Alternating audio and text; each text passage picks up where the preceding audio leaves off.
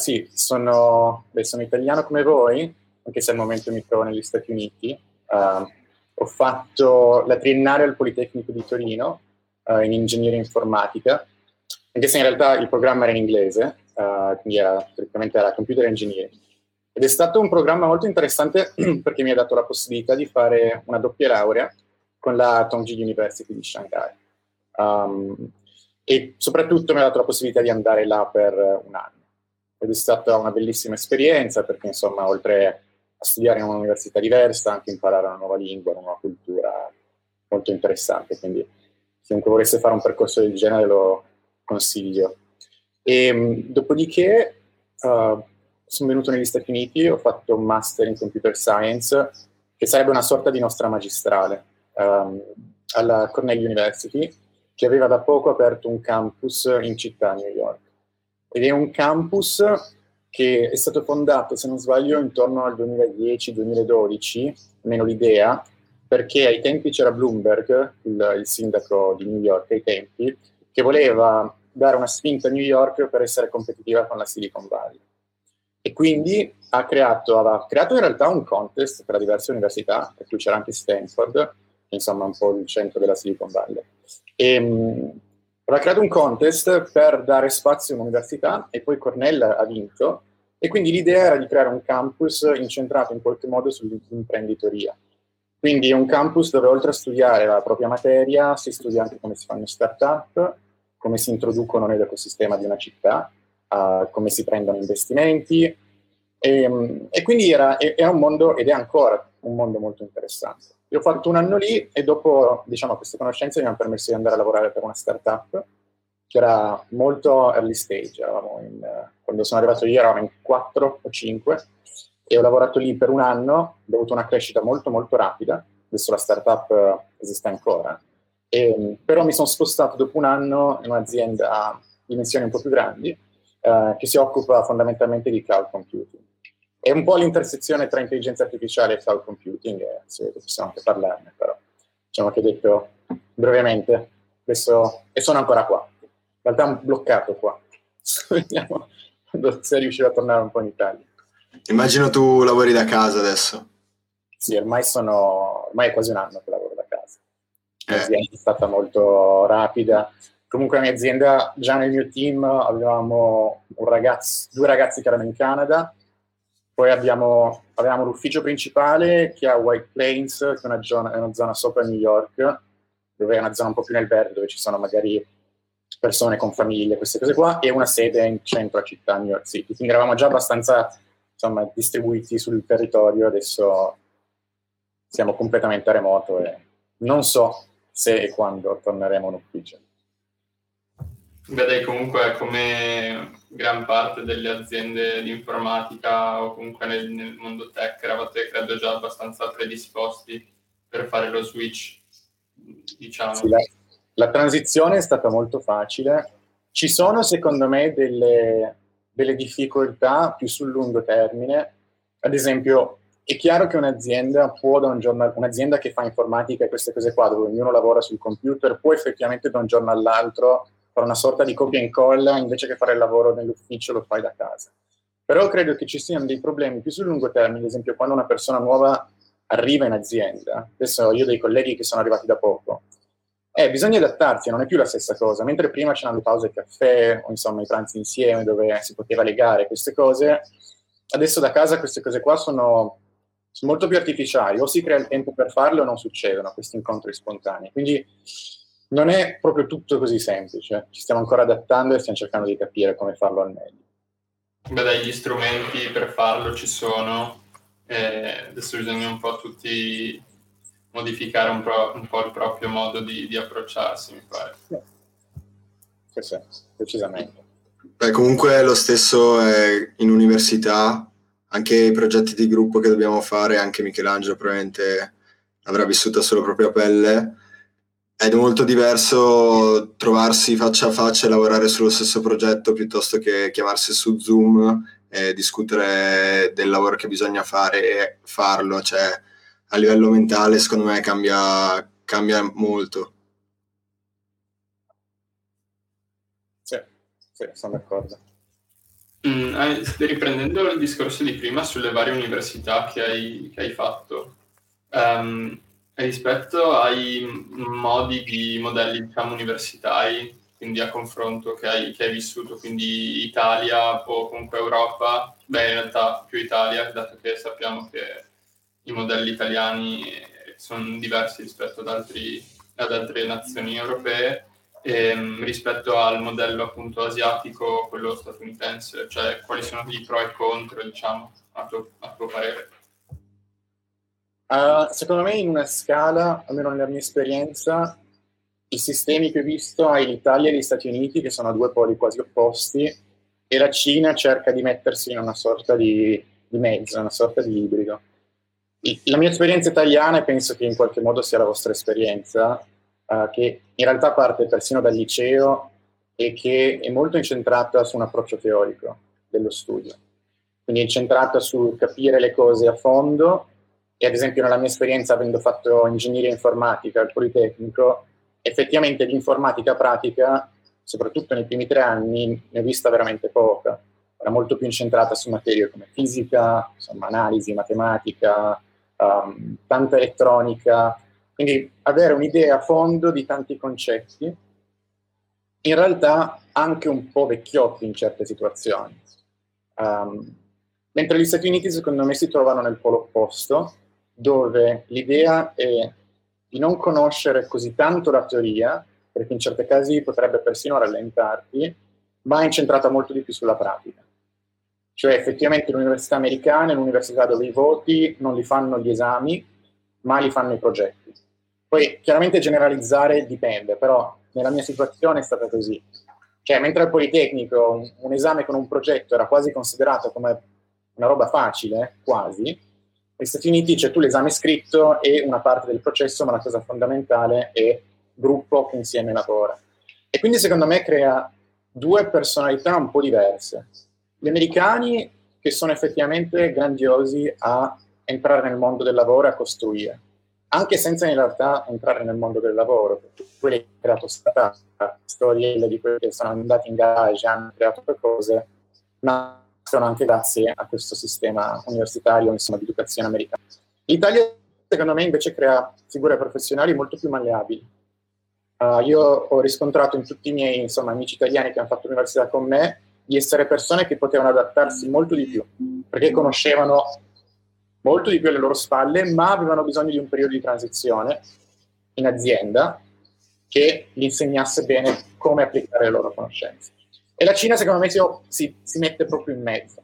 Cioè, effettivamente vuole copiare un po' il modello americano, ma d'altra parte anche una, dà una grossa rilevanza, secondo me, alle competenze teoriche e quindi una sorta di metà tra i due. Almeno questo è quello che ho visto io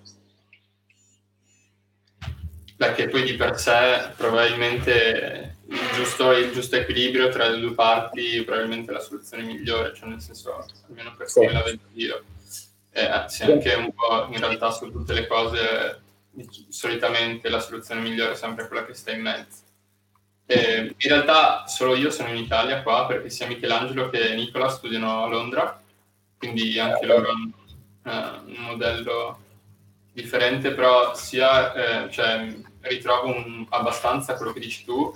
In realtà penso di essere abbastanza fortunato perché se, cioè, la storia che hai raccontato riguardo all'università italiana, eh, cioè, penso che di averla riscontrata in tantissime persone, eh, in parte anche, in, sì, anche, nella mia persona, ma ho avuto la fortuna di dover, di dover fare tante, tanti progetti, tanti, tante cose pratiche però ad esempio un sacco di amici che mm, studiano ingegneria informatica mi dicono le stesse, le stesse tue cose.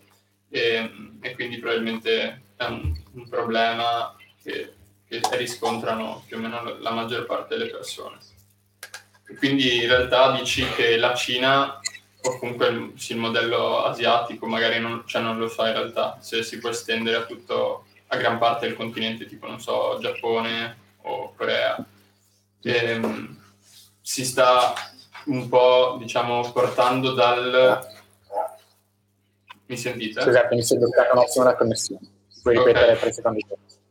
Sì, no, mi chiedevo se, se, quindi il modello cinese si sta portando sulle, sulle, ombre, sulle orme più di quello americano o eh, cioè nel senso ha già trovato una sua stabilità oppure è in crescita, in, in movimento come, come modello? Uh, diciamo che mi trovo in una situazione un po' difficile parlare della Cina perché la Cina è un paese talmente grande e in un mm. cambiamento enorme, sia a livello culturale, economico, in parte politico, che secondo me è proprio difficile insomma, giudicare. Poi alla fine sono stato di un anno, quindi neanche dieci. Diciamo, quello che ho intuito è che la Cina ha un grosso rispetto nei confronti degli Stati Uniti a livello di modello e lo vedono come un modello vincente, quindi la voglia di emularlo c'è. Um, in qualche modo succede un po' in tutto il mondo. Credo che la direzione che vogliono prendere sia quella, perché la Cina chiaramente anche a livello di start-up e aziende sta puntando tantissimo su queste cose, eh, adesso poi il TikTok e tutte le cose che stanno uscendo, cioè la gente, ho, anche delle persone che hanno fatto il master con me a Cornell, poi sono tornati in Cina a fare il lavoro di software engineer, perché effettivamente c'è un sacco di investimento in quel settore. Quindi credo stia andando verso il modello americano credo che il mondo non abbia ancora capito, e questa è una, molto, una opinione molto personale, i vantaggi del modello europeo. Uh, credo che gli Stati Uniti potrebbero veramente farne uso del modello europeo perché noi siamo molto molto bravi a pensare prima di fare le cose.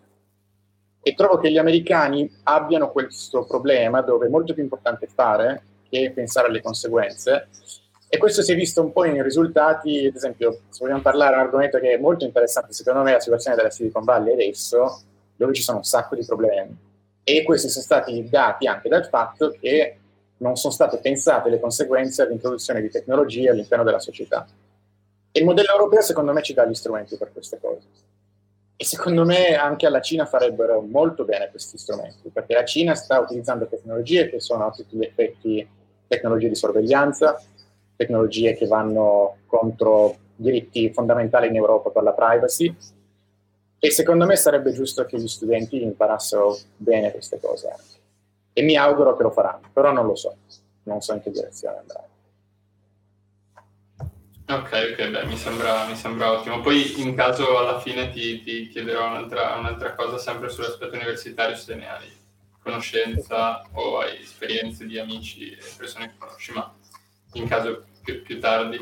E, ehm, invece riguardo alle, cioè, alle, aziende dove hai lavorato, eh, quali sono le principali differenze che hai trovato nel lavorare, eh, che suppongo siano parecchie, eh, nel lavorare in una startup rispetto a un'azienda più grande, quella in cui lavori adesso?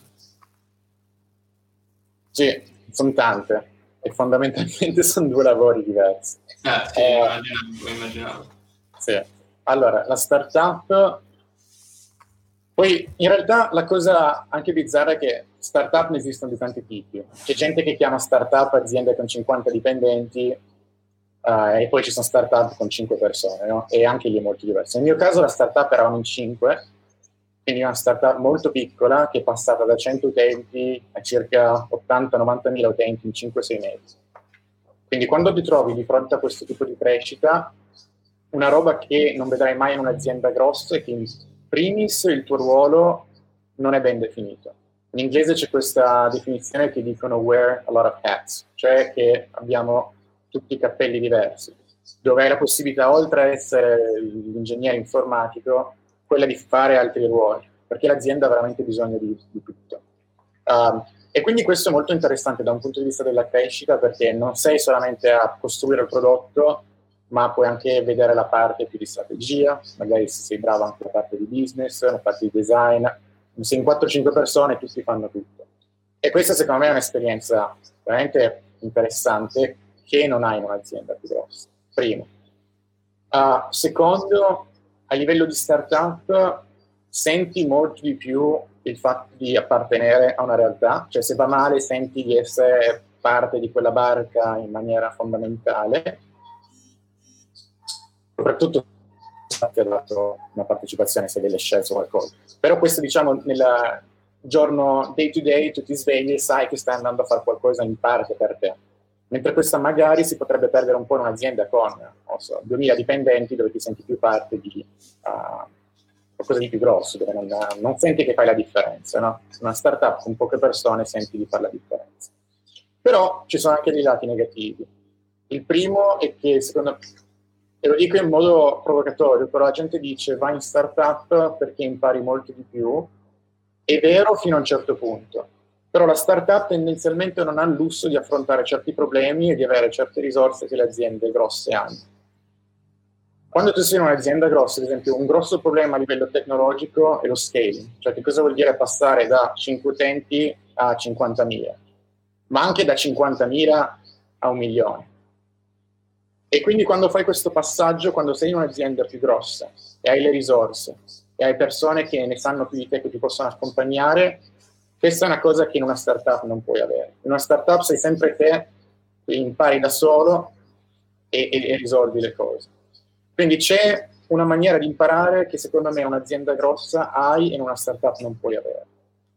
Ed è vero anche il contrario. E poi, dai, eh, questi forse sono i, i, punti fondamentali. Startup c'è molto più rischio da un giorno all'altro poi non avere più lavoro perché si finiscono gli investimenti e queste cose. In realtà è così anche un'azienda più grossa, però. Posso fare una domanda nel frattempo?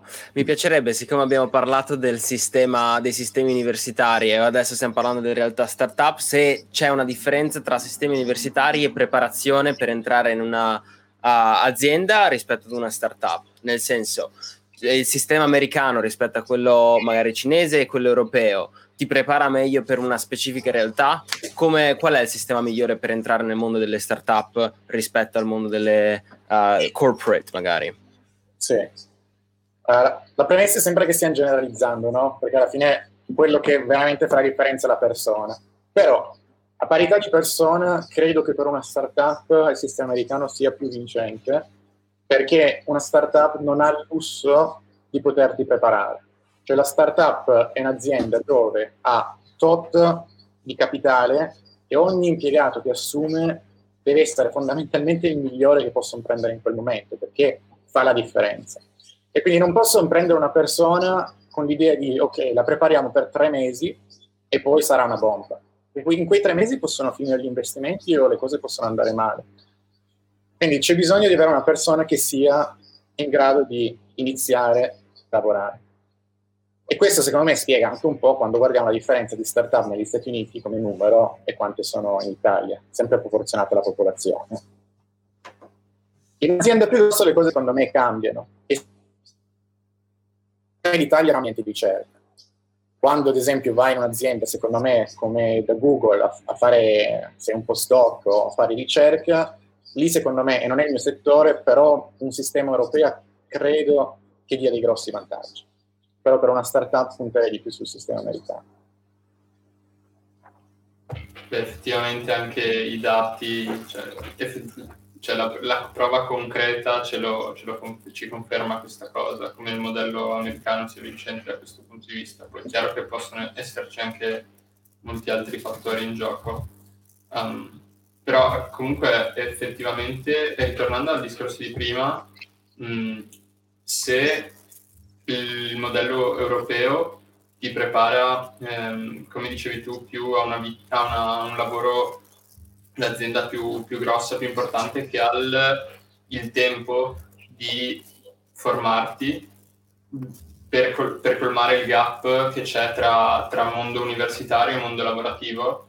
Um, poi sul lungo periodo, ehm, o comunque i, i, anche chi arriva dal modello americano farà questi, questo periodo di, di, apprendimento diciamo, in azienda sul lungo periodo, um, quale può um, portare più vantaggi al, alla persona singola, nel senso tutte le conoscenze pregresse di background, oppure um, il fatto che viene istruita questa persona a lavorare eh, semplicemente au- aumenta il gap e non è poi colmabile tra, tra, perso- tra i due tipi di, di, lavoratori. Cioè il gap viene colmato oppure sostanzialmente rimane sempre um, uguale. Scusate, ci un po' di ritardo, però mi è arrivata la domanda.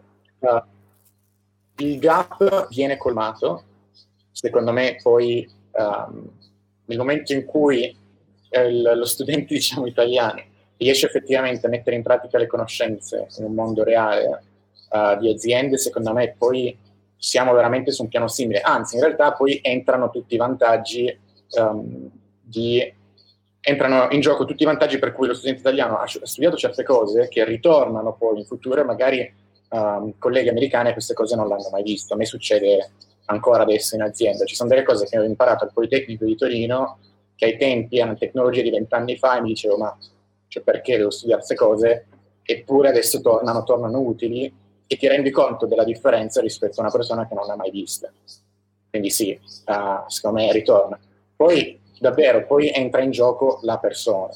Cioè, nel momento in cui è parità di conoscenze bisogna anche avere una mentalità noi italiani non c'è una mentalità unica, ci sono italiani bravi, ci sono italiani che non lo sono, ci sono persone che hanno voglia di mettersi in gioco, persone che non hanno voglia, come gli americani.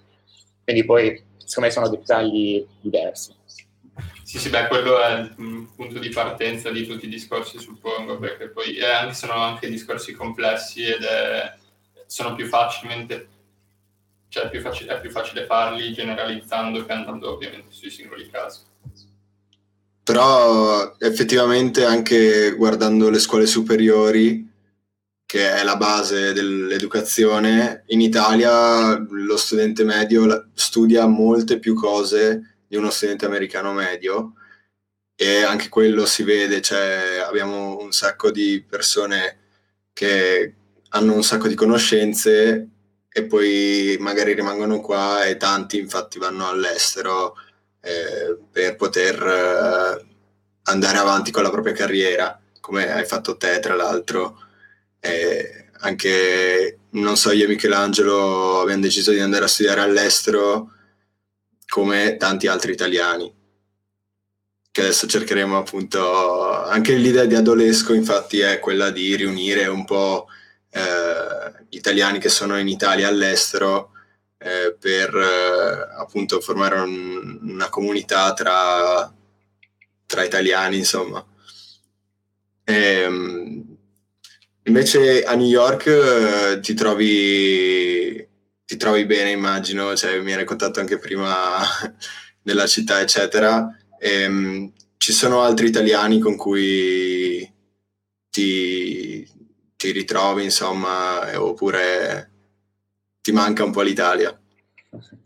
Um, beh, New York è una città splendida, um, è una città, uh, è una metropoli grossa, cosmopolita e secondo me non è per tutti perché veramente secondo me l'estremo di vivere in città, cioè effettivamente c'è una densità incredibile a livello di popolazione, uh, la chiamano The Concrete Island uh, gli americani, cioè c'è cemento ovunque.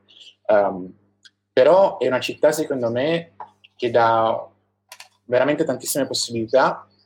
Molto, è molto difficile parlare di New York adesso perché non, in questo momento in uno stallo, un po' come tutto il resto del mondo, però prima di questa situazione era una città veramente da tantissime opportunità, eh, dove diciamo tutte le persone erano qua in qualche modo per raggiungere un loro obiettivo che non è sempre il successo, la fama, eh. però sono, ognuno ha qualcosa che vuole costruire. Questo è bello perché sei intorno a persone che si stanno in qualche modo realizzando uh, su piani molto diversi. E questo è uno dei motivi per cui ho scelto New York rispetto alla Silicon Valley in California, dove il problema che essendo di tante persone, un po' l'ho vissuto anch'io quando sono stato lì, è che tutto è molto incentrato sulla tecnologia, quasi solo nell'ambito tech. Mentre New York ha questa cosa bellissima per cui c'è di tutto. C'è dalla tecnologia alla finanza, c'è l'arte, c'è la musica, c'è la moda, c'è la scrittura, c'è, c'è tutto.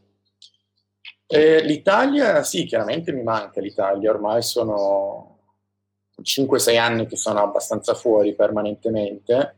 Um, mi manca e qua in realtà a New York è abbastanza facile trovare l'Italia perché ci sono tanti tanti immigrati italiani, quindi ce ne sono um, italiani, siamo tre italiani nell'azienda.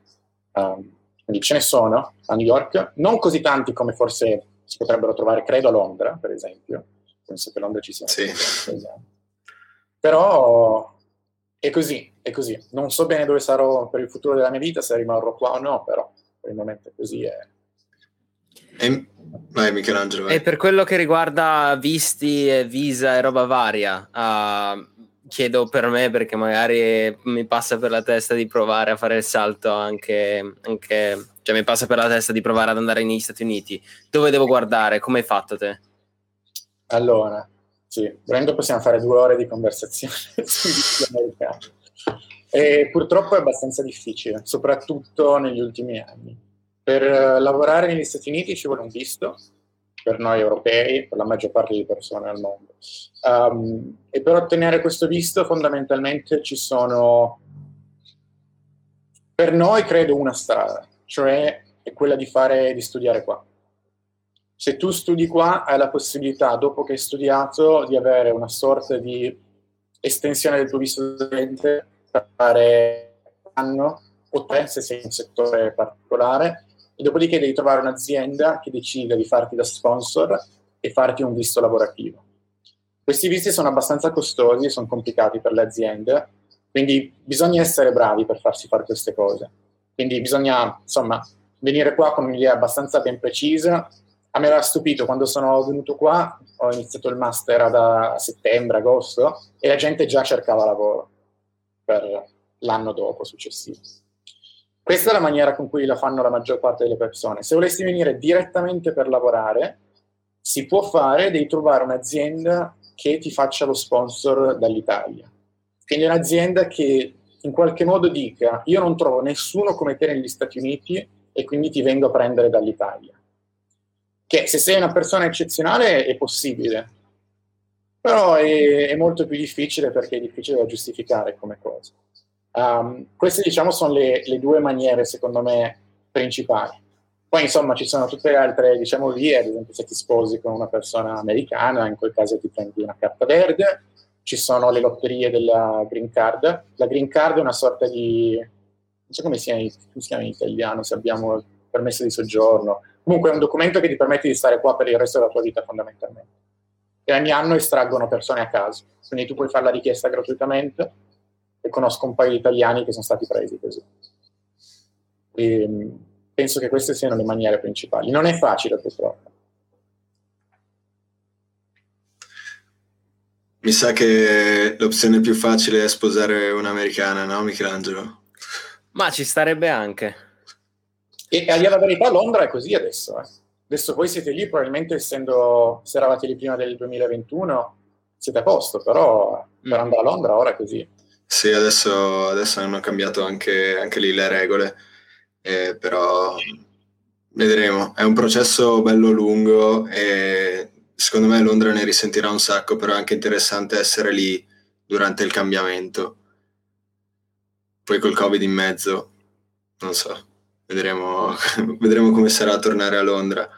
E invece, per, sempre parlando del futuro, eh, pensi di aver finito la tua esperienza con le start-up o se avrai l'opportunità in futuro di rientrarci, lo faresti? Allora, lo, lo, farei al volo. In realtà uno dei motivi, forse il motivo principale per cui me ne sono andato da quella startup era per una questione di vista.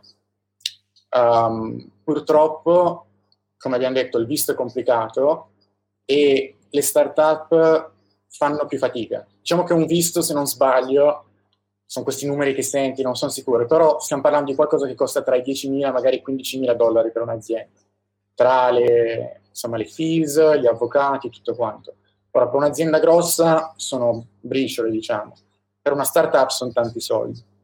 E quindi ai tempi, quando ero lì con la startup, non eravamo sicuri saremmo riusciti a farlo. Uh, poi in quel periodo Trump stava facendo anche cose abbastanza folli, quindi non era chiaro se fosse stabile abbastanza la situazione per averle, quindi ho deciso di spostarmi in un'azienda più grossa, poi sono molto contento dell'azienda che ho trovato. Quindi questo è stato un motivo principale. Adesso nel momento in cui mi si ristabilirà la questione del visto, sicuramente è una roba che una che ho iniziato in realtà, però nella... Scusami? Scusami, scusami, no, ah. continua. Eh, ti sentivo male, non sapevo se avevi finito o no, perdonami, continua. No, no, penso di avere un po' di ritardo, quindi mi arrivano le cose. No, una roba che sto, in realtà che ho iniziato e, ehm, e, che mi piacerebbe vedere un po' come va. Ho iniziato una sorta di progetto che si chiama CodeXYZ, codice in inglese con XYZ, che nasce come una sorta di canale YouTube, ma credo che poi si sposterà su un, sistema, un ecosistema diverso. L'idea è quella di aiutare le persone in ambito tecnologico a conoscere di più la tecnologia. Uh, è fatto in inglese, quindi fondamentalmente per americani o per il resto del mondo, però in realtà ci sono progetti che sto cercando di fare che hanno una sorta di forma di startup. L'anno scorso con un amico abbiamo fatto una non profit um, per riuscire a seguire questo mondo senza avere troppe magagne con, uh, con il visto, però Sicuramente l'ambito startup è un ambito che mi piace molto, quindi sì.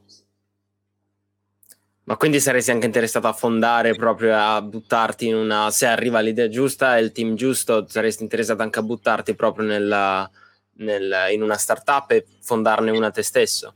Sì, sì, assolutamente, 100%.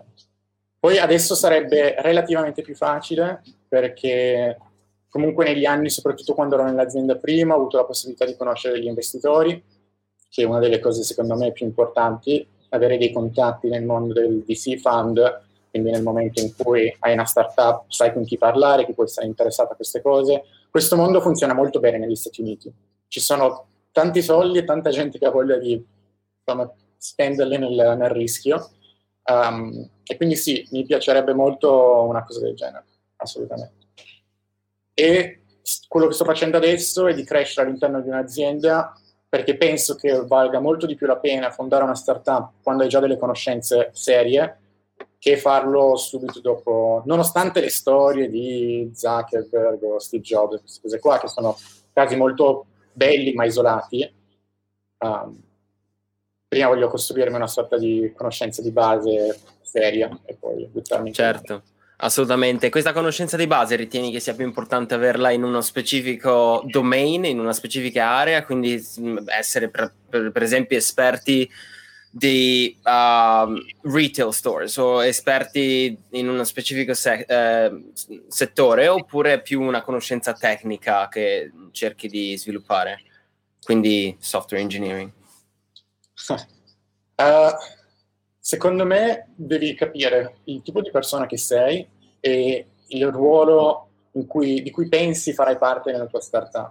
Io credo che nel momento in cui, e se effettivamente riuscirò a fare, iniziare un'attività, non, pre, non, cre, non credo lo farò da solo e credo ci sarà almeno un'altra persona e penso che nel mio mondo ideale non penso di essere una personalità da CEO, uh, penso di essere più una personalità da CTO, quindi quello che a me piace in modo particolare è essere, uh, di gestire una direzione tecnologica, quindi capire il team, uh, capire che cosa bisogna costruire, quando e come fare per arrivare lì, quali sono le tecnologie adatte, tutto quanto. Quindi questo è quello che sto cercando di costruirmi le conoscenze per questo. È chiaro che se tu invece sei una persona che più in ambito business uh, o è quello che ti piace fare in ambito del prodotto, allora il tuo tipo di conoscenza sarà diverso. Credo che comunque sia una sorta di metà tra i due, cioè non ti serve un PhD o un postdoc in uh, machine learning per forza, ma neanche devi sapere tutto. L'obiettivo di avere degli investimenti da una startup è proprio perché tu possa avere altre persone che sanno quello che tu non sai. E se sapessi tutto, allora boh, te la fai da solo e sei a posto. Però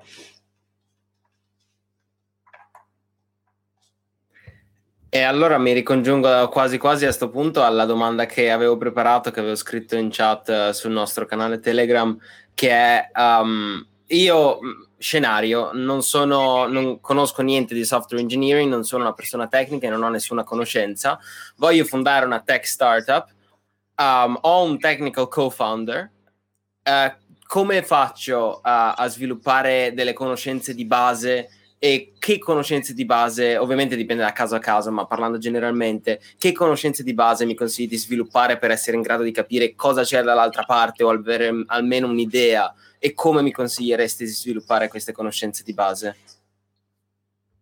Ah, secondo me l'ottica fondamentale da capire è che non è una questione di conoscenze di base, ma sono le conoscenze di base del settore della tua azienda. Cioè, uh, se effettivamente prendiamo il tuo scenario da esempio, c'è una grossa differenza se la tua azienda è una, un'azienda che si occupa di e-commerce o un'azienda che si occupa di cloud computing. Cloud computing sarà un'azienda, insomma una visione estremamente tecnologica, dove si parla di cose magari complesse, si parla del cloud, si parla di algoritmi di ottimizzazione, di costi. Quindi in quel caso il tuo studio, secondo me, sarà molto diverso da quello tecnologico nel caso di, di, di aprire un e-commerce. Uno è uno studio di un mercato che probabilmente non conosci molto bene, l'altro è più uno studio tecnologico di cose di base. Come studiarle queste cose? Secondo me ci sono una, tantissime risorse online non è chiaro qual è la risorsa perché non ce n'è una di riferimento specifica. So che per il machine learning, che è, un, è una, insomma, una, situazione che molte aziende si stanno orientando, um, c'è un corso, si chiama Andrew NG, uh, su Coursera, penso sia la piattaforma, di machine learning, che è un po' il punto di riferimento per tutti, è un corso fatto estremamente bene.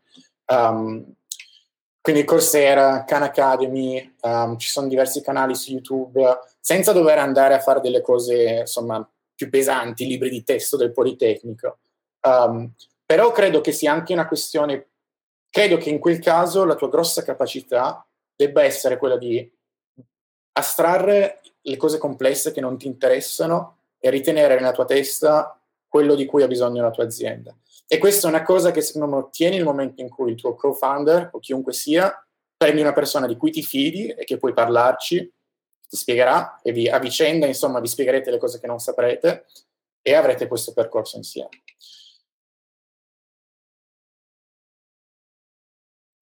Capito, interessante, grazie. Eh, invece, ricollegandoci a, ai round di investimento che hai, che hai potuto vivere sulla tua pelle sostanzialmente. Ehm, come, cioè, com'è viverli? Come bisogna approcciarsi? Eh, quali sono le varie disavventure in cui puoi incappare? Quali consigli sostanzialmente hai da dare a una persona che vorrebbe trovare degli investimenti? Ok, diciamo che le premesse l'ho fatto, l'ho visto sulla mia pelle, posso commentarvelo, ma non ho sicuramente una, una lista di come si fa, uh, perché è molto difficile ed è veramente, non è una scienza, è veramente un'arte, quindi dipende tanto. Uh, io ho avuto il vantaggio che il, fond- il, CEO fondatore della startup in cui ero era veramente bravo a, questa, a fare questa cosa. Lui aveva tantissimi contatti in Silicon Valley, la Silicon Valley rimane uno dei posti migliori per avere round di investimento e quindi prendeva ogni settimana, andava dal nostro ufficio di New York, andava a parlare con gli investitori lì, ogni tanto gli investitori venivano in ufficio. Quindi è un lavoro a tutti gli effetti, è una cosa che mi ha stupito incredibilmente che la maggior parte dei CEO odiano fare questa cosa.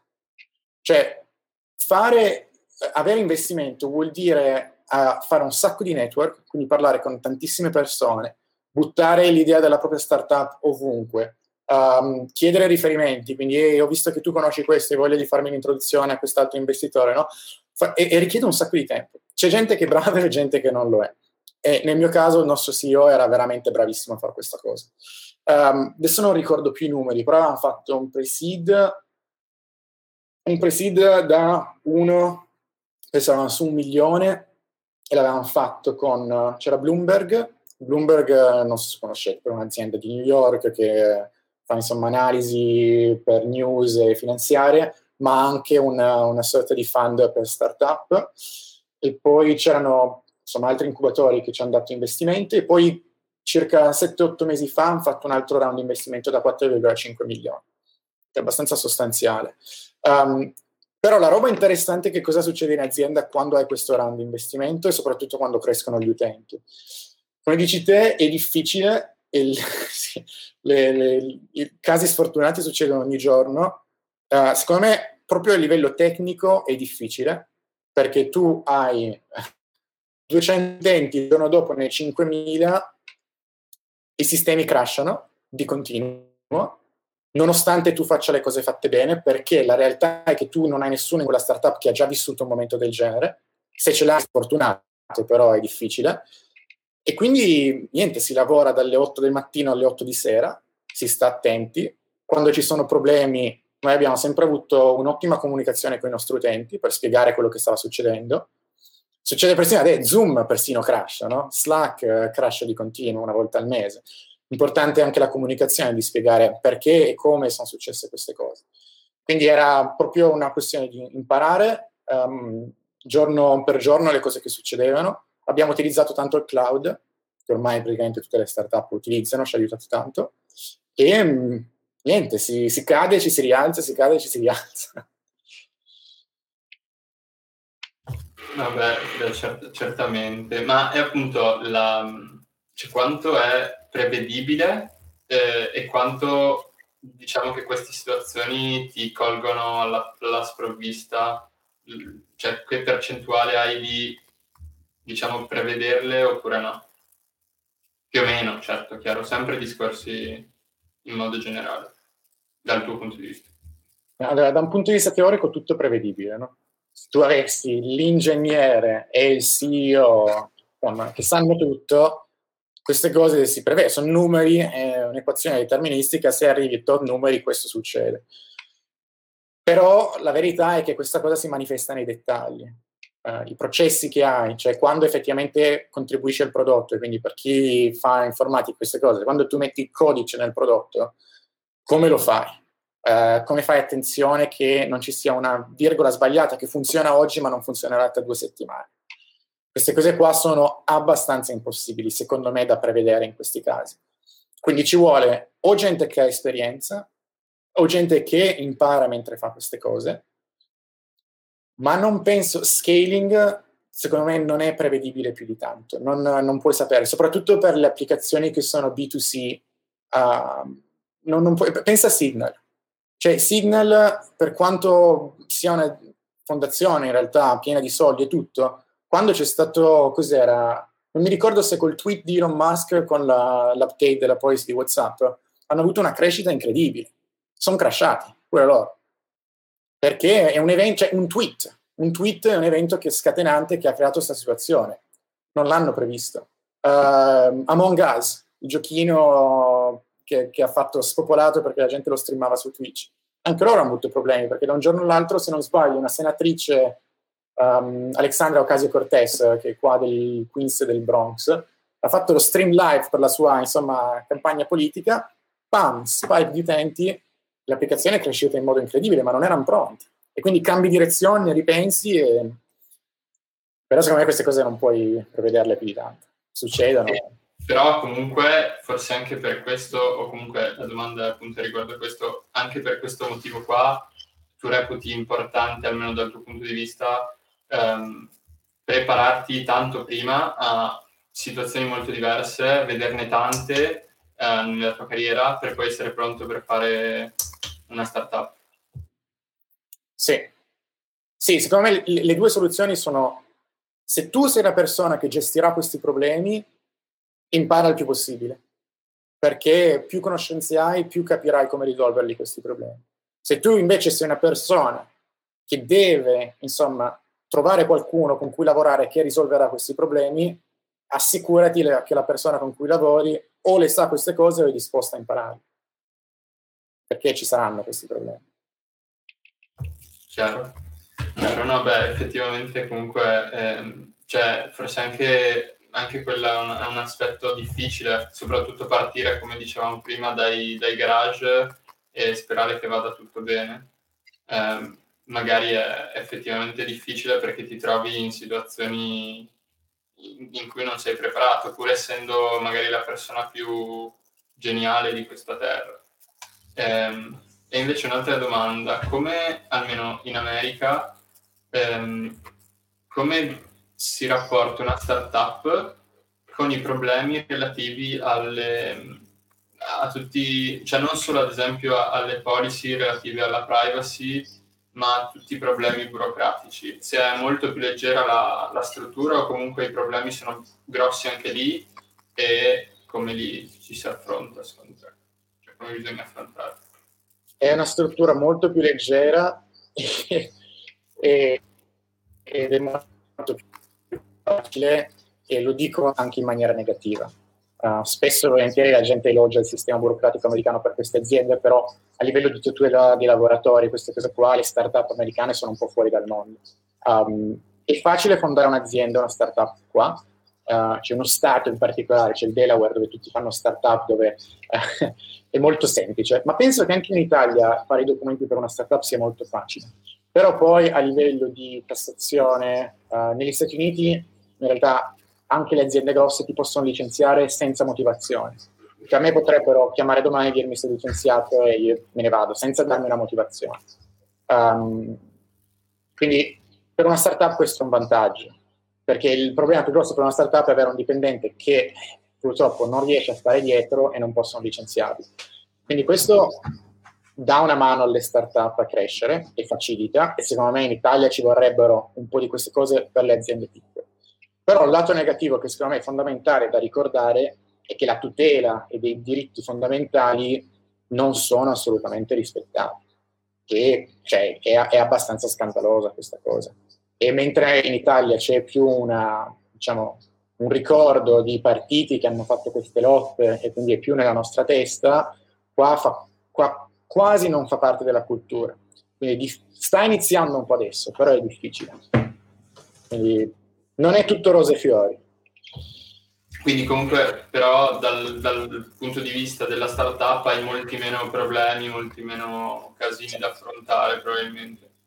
Perché cioè, per quanto poco mi sono affacciato a queste tematiche, cioè, mi sembra davvero di trovare alle volte, non dico degli scogli insormontabili, ma cioè, che autonomamente non riesci a risolvere, probabilmente, o comunque difficilmente, cioè, sono difficilmente risolvibili.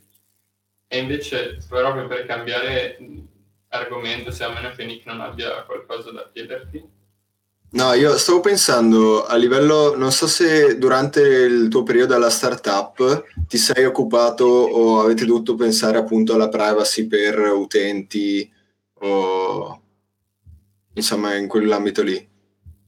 Um, allora, quando eravamo lì, um, ai tempi se non sbaglio era uscito da poco il GDPR e quindi stavamo cercando di capire come aggiustarci, nonostante la startup era per un, ed è ancora fondamentalmente per un mercato americano. Quindi stavamo parlando con avvocati uh, che ci spiegassero, perché è complicato, uh, non, non avevamo le competenze per capire esattamente che cosa e come avremmo dovuto farlo. Ci sono delle cose di base a livello di, di privacy che abbiamo seguito, che fanno fondamentalmente insomma, tutte le aziende, cioè le, come tieni le password, informazioni sensibili, sensibili e queste cose qua. Però oltre a quello, no, più di tanto no, perché e forse è sbagliato come approccio, però la privacy purtroppo arriva sempre dopo. Cioè, quando tu stai sopravvivendo con un prodotto, che hai tot soldi che stai finendo ogni mese, e devi cercare di espanderti, di crescere, di avere nuovi utenti e tutto, purtroppo la privacy è una di quelle cose che è in secondo piano. Secondo me è sbagliata come cosa, però al momento è così. E poi tra l'altro è un costo anche, penso, parlare con avvocati e chiedere esatto. informazioni, eccetera, che in una startup. Ha un costo ed è, è, strana come cosa, perché oltre a costarti, cioè proprio perché devi pagarli, costa anche perché tieni una persona ferma. Cioè questa persona invece che fare altre cose dovrà lavorare con gli avvocati. Però sta cambiando, se prendi ad esempio Signal, non so quanto la conoscete come applicazione. Io la, l'ho conosciuta solo perché Elon Musk ha fatto il tweet ed okay. è esplosa. Tra l'altro non la Signal giusta. Tra l'altro. E secondo me loro sono una situazione un po' diversa perché chi l'ha fondata aveva già tanti soldi perché aveva venduto WhatsApp. Però... Ah, sì, è vero um, stanno nascendo queste aziende dove il loro valore principale è la privacy e gli utenti lo riconoscono. E quindi quando tu metti quello come valore principale puoi dare la priorità a queste cose. Cioè se Signal ti dice eh, noi non abbiamo la versione web perché va contro i nostri principi della privacy, alla gente tendenzialmente va bene. Se noi avessimo detto non abbiamo questa cosa qua, i, nostri utenti ci avrebbero detto ma chi se ne frega. Cioè, quindi spero che questo paradigma cambi un po' nel futuro. Eh, è un po' come la sostenibilità per un po' di anni fa. Probabilmente veniva lasciata da parte. E... Scusa? No, si è bloccato, dicevo giustissimo, sì, è vero. È un po', si può fare il paragone. E siamo passati a un'era e adesso stiamo passando un'altra in cui la privacy diventa un oggetto di, eh, di focus per, anche per gli investimenti, per chi investe. Eh, adesso la sostenibilità viene un po' messa come una cosa che deve esserci, per for- cioè che ormai c'è, e invece passiamo più verso, soprattutto adesso con Signal e queste piattaforme qua. Chissà adesso con la blockchain anche, andremo, ci stiamo spostando più verso anche quel mondo lì. Sì, sì, sì, ma i, le tecnologie ci sono, bisogna avere una visione, una coscienza di gruppo come mondo e andare nella direzione giusta. Esatto. Beh, che poi non è, non è sempre semplice perché... No. Lele, adesso che abbiamo 5 minuti facciamo le ultime due. Um, sì, allora, beh, volevo chiederti, beh, in realtà se, quanto secondo te bisogna quanto tempo in percentuale, per come la vedi tu, bisogna dedicare alla preparazione, cioè bisogna dedicarsi alla preparazione, al, comunque al mettersi in gioco, al fare pratica col lavoro, a tutte queste cose qua, quindi dedicare del tempo a crescere come persona sul, sul lavoro e quello che fai e quanto dedicarlo a ad altri hobby, altre cose che ti aiutano a svagare o cose di questo tipo? Cioè, chiaro, una, una domanda molto... Tra l'altro, tra l'altro New York deve essere veramente troppo bello per appunto gli hobby, cioè i musei sono fantastici, io andrei al Madison Square Garden a vedere i Knicks ogni giorno, cioè ogni partita, quindi non so te come ti gestisci insomma i tuoi hobby a New York. È una domanda, è una domanda della vita, no? Come bilanciare il lavoro e le passioni o quando il lavoro è una passione, il lavoro e gli hobby.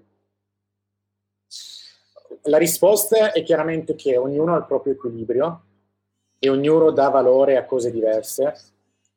Io ho la, il mio equilibrio, faccio cose oltre al lavoro, suono, suono tanto, New York è una bellissima città per la musica, oltre all'arte e tutte le altre cose che hai citato Um, la crescita a livello del lavoro è una cosa che a me piace, quindi passo tempo anche a leggere libri nel mio ambito. Secondo me, e per rendere secondo me questa risposta un po' più interessante, perché sennò è davvero proprio dipende, la classica risposta del dipende, la cosa che trovo faccia la differenza è chi sul lavoro prende ogni occasione di dubbio, di problema per imparare. Cioè, quando effettivamente ti trovi di fronte a un problema, hai la possibilità di mettere una pezza e risolverlo, oppure mettere una pezza e risolverlo e capire perché questa volta non sei stato in grado di risolverlo nella maniera corretta o ancora il passo prima e perché sei arrivato a questo tipo di problema. C'è gente che effettivamente non gliene frega niente, fanno il loro lavoro per fare in qualche modo il minimo indispensabile, perché va bene così. Però la crescita, secondo me, quando riesci a introdurla in ogni minuto in cui il lavoro, quindi considerare ogni situazione come un'opportunità per imparare, lì secondo me fai la differenza, perché poi si compound interest, no? Come si dice in inglese, cioè effettivamente queste cose iniziano a crescere in modo esponenziale, perché costruisci su quello che hai già costruito e lì fa tanto. Quindi secondo me non è tanto dirsi percentuale ogni giorno dopo lavoro passo un'ora a leggere un libro di programmazione, un'ora a leggere un libro di business o mi ascolto un podcast ogni mattina mentre corro quello è fondamentale. Però credo che la grossa differenza sia essere sempre pronto a imparare anche nelle situazioni dove non è richiesto. Perché noi italiani siamo più bravi a fare questa cosa degli americani. Mi sembra veramente un'ottima, un'ottima risposta. E per concludere, domanda, che cosa ne pensi appunto di questo, di questo progetto? Di, cioè, quali sono secondo te le, che, cosa può dare alle persone da quello che hai visto e se lo ritieni una cosa utile oppure, oppure no? Uh, penso sia una, una, roba, penso sia qualcosa di, di cui le persone abbiano bisogno. Io sono convinto che se alla, quando ero nella vostra situazione, quindi ancora uno studente universitario, avessi avuto la possibilità di fare queste cose qui, ne sarei stato molto contento. Per noi italiani, diciamola così, noi italiani, siamo bravi, trovo che in Italia è difficile capire quali opportunità abbiamo, forse il, paese non è così bravo a farcele vedere. E secondo me ascoltare da persone che in qualche modo hanno fatto qualcosa che vogliamo fare anche noi, non solo dà ispirazione, ma ci fa capire che le cose sono molto più tangibili. Cioè, se alla vostra età avessi, avessi ascoltato uno che ha fatto, ha lavorato in una startup a New York, l'avrei vista come una cosa, non mi succederà mai. Quando in realtà poi quando ci parli ti rendi conto che semplicemente una persona che ha 5-6 anni più di te e se è una cosa che vuoi riuscirai a farla anche tu. Quindi secondo me dà tanta speranza, tanta voglia e tanta ispirazione agli studenti italiani. E, ehm, e secondo me è bello. Non vorrei che diventasse una cosa per cui tutti se ne vanno all'estero perché mi rendo conto di far parte di questo problema ed è uno dei problemi più grossi dell'Italia, quindi se posso darvi un consiglio, secondo me vale la pena anche parlare con persone in Italia, che, che ce ne sono tante di brave e valide, anzi forse fare le cose fatte bene in Italia è persino più difficile che farle all'estero, quindi forse se un consiglio vi, vi direi questo qua. Però è una bellissima iniziativa. Beh, adesso speriamo che nel futuro questa, questa cosa cambi, nel senso io sono fiducioso che l'Italia riprenda un po' di mentalità imprenditoriale anche, soprattutto per noi giovani, ci dia un po' di speranza, perché vedo veramente tante persone andare all'estero per opportunità lavorative e per eh, anche lo, solo lo studio, eccetera. Quindi io comunque rimango fiducioso, non so come la vedi te. Giusto. No, io sono un ottimista sempre, quindi non credo che il problema per gli italiani sia la gente che va all'estero e che bisogna dargli un motivo per ritornare. E penso e mi auguro che si troverà questo motivo. Parlando, parlando con un'altra, con una persona con cui ho potuto affrontarmi e confrontarmi, ehm, lo spunto che mi ha dato lui, che anche io sono parecchio ottimista, diciamo, soprattutto su questo tema, ma in generale lo sono sempre, ehm, mi, ha, cioè, mi ha fatto capire come eh, l'Italia, pur avendo miliardi di problemi che tutti vediamo e che abbiamo citato anche in questa, in questa chiamata, eh, pur, pur, cioè, nonostante queste cose riesca a fare, a fare passi avanti, riesca a, a, essere comunque, diciamo, non dico al top, perché di, di strada ce n'è da fare ancora parecchia, ma comunque riesca a sopravvivere abbastanza bene. E, e quindi quanto, um, pur portando, cioè portando tecnologie nuove, eh, metodologie nuove in Italia e comunque di, appunto di passi avanti, se ne potrebbero fare, credo, quasi infiniti. Eh, quanto è grande l'opportunità di, appunto di, di, di spostare il, la società. Cioè nel senso, pur avendo un sacco di problemi, siamo in un'ottima posizione e abbiamo un, sacco da fare per quanto potremmo portare avanti la società, diciamo, quanto vantaggio c'è. Cioè, nel senso, non mi ho spiegato male, credo. Però... No, no, penso di aver capito. Penso di aver capito è chiaramente una domanda molto difficile, per cui se la sapessi probabilmente sarei in Parlamento, però la, la, mia opinione riguardo è che io credo che l'Italia abbia delle ottime radici rispetto, trovo che gli Stati Uniti abbiano delle radici che adesso non si ritrovano per, per questioni molto diverse. Quindi credo che l'Italia, qualsiasi cosa che stia costruendo o il fatto che sia ferma, però ha qualcosa di grosso che funziona. Sta, secondo me, riuscire a trovare il passo successivo per ricontestualizzare questa cosa qua, a capire esattamente che cosa vogliamo dal paese, trovare una visione per il paese, mettere un po' più di persone d'accordo e non perdersi in conversazioni che sono da un certo punto di vista inutili. Quindi secondo me le basi ci sono, soprattutto, e quando parlo di basi parlo di studenti, parlo di persone preparate, parliamo di un sistema uh, di, di, di scuole, di università fondamentalmente gratuito, di estrema qualità. ragazzi, è una cosa che veramente pochi paesi al mondo ce l'hanno sì, in Europa ce l'abbiamo un po' tutti, però basta poi, oltre all'Europa. E, e quindi questa è una cosa grandiosa. Il sistema sanitario anche gratuito vuol dire un, un benessere di vita che ad esempio qua non esiste. Quindi da, queste cose ci sono, quindi la gente, la gente preparata che ha voglia c'è, bisogna semplicemente costruire un sistema pronto insomma, per, per spingere. Non è facile, però si può fare. Vabbè, certo, Assolutamente. le cose facili eh, sono poche e non sono mai belle. Quindi... A me è piaciuto il discorso di Draghi perché ha evidenziato il fatto che dobbiamo tornare ad apprezzare il nostro paese. E secondo me ha veramente colto il punto e anche quello mi ha dato un sacco di speranza per il futuro, quindi vedremo. Invece abbiamo una domanda da, da una ragazza, da Claudia, che fa parte del nostro gruppo.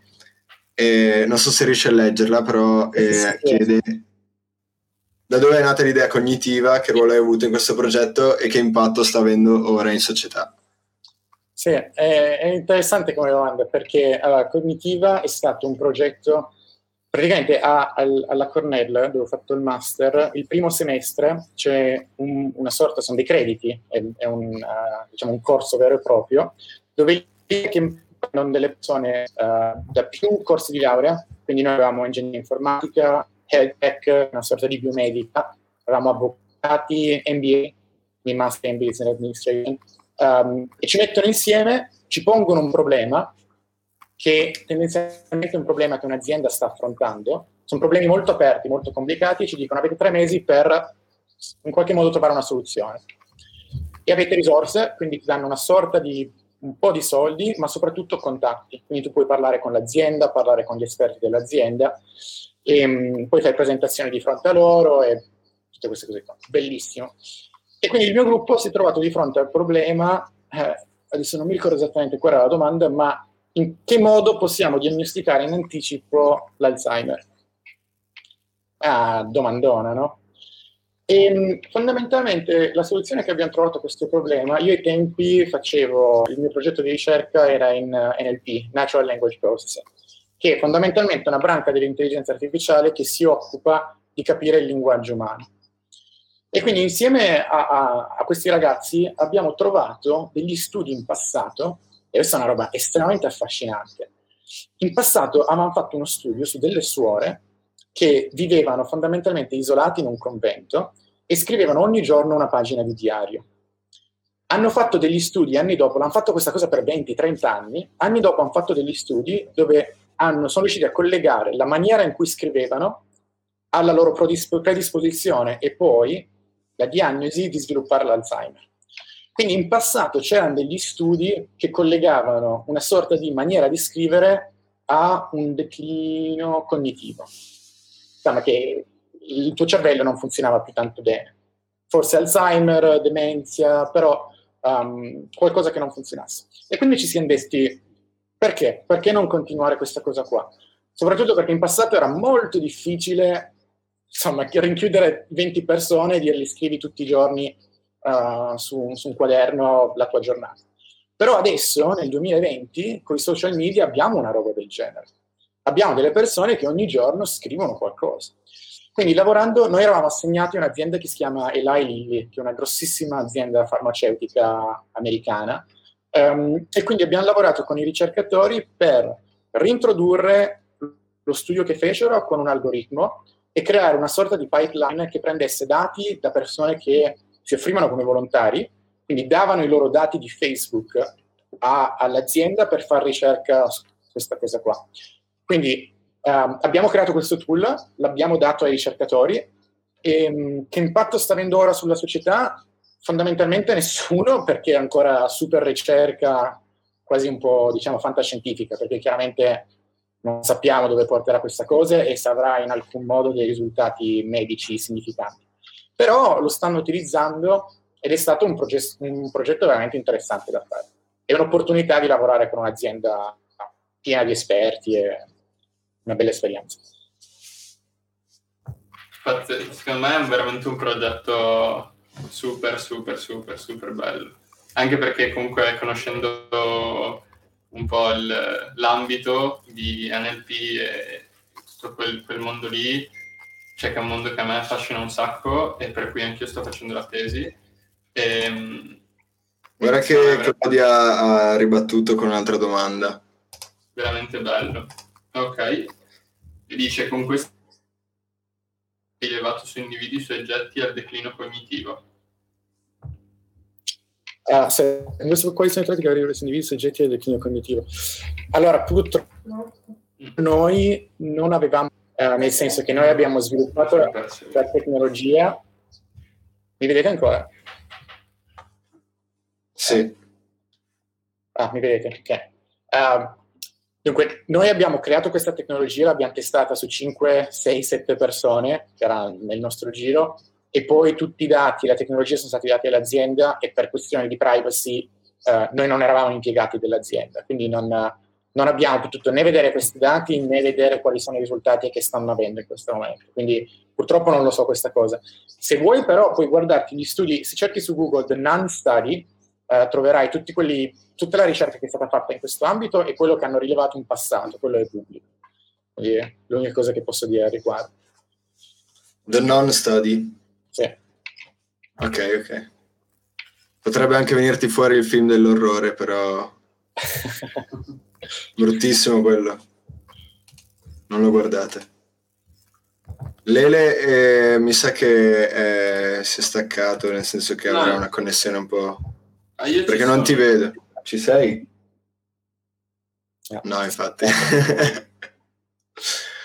e grazie mille per essere, per essere venuto, mi ha fatto un sacco piacere fare la chiacchierata con te. Sì, grazie mille Marco, veramente.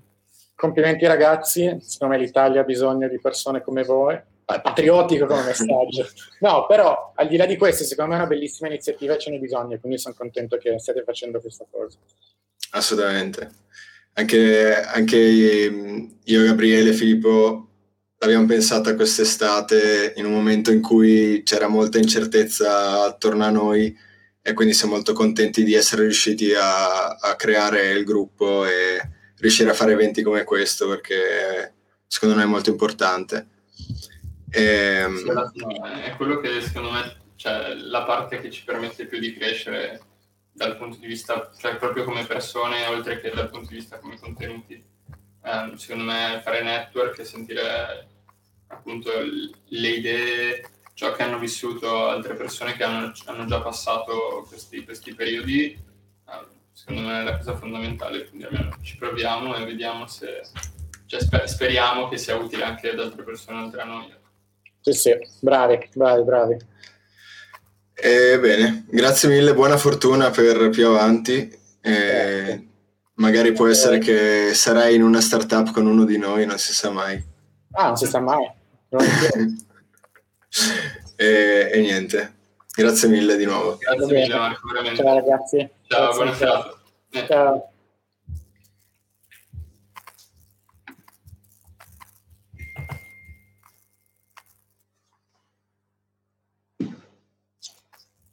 Ciao. Ciao Phil, sei ricomparso. Allora, eh, adesso devo chiudere la diretta, devo ricordarmi di salvarla. Per quelli che sono ancora connessi vi ringraziamo. Siamo stati Grazie, molto ragazzi. contenti perché abbiamo avuto... Non ho seguito io Twitch, come è andato? No, è andata bene, è andata bene, dai. C'era, c'era un bel po' di gente, dai, sopra le aspettative sicuramente. Quindi, niente, Stiamo lavorando al, all'Excel che ci avevate chiesto con tutti i membri. Però magari organizziamo un altro speed networking che tanto si è aggiunto un sacco di gente dall'ultima volta, quindi eh, faremo un altro di quel, di quel tipo di evento lì e in più avremo già l'Excel così lo aggiorniamo volta per volta e ci organizziamo per bene.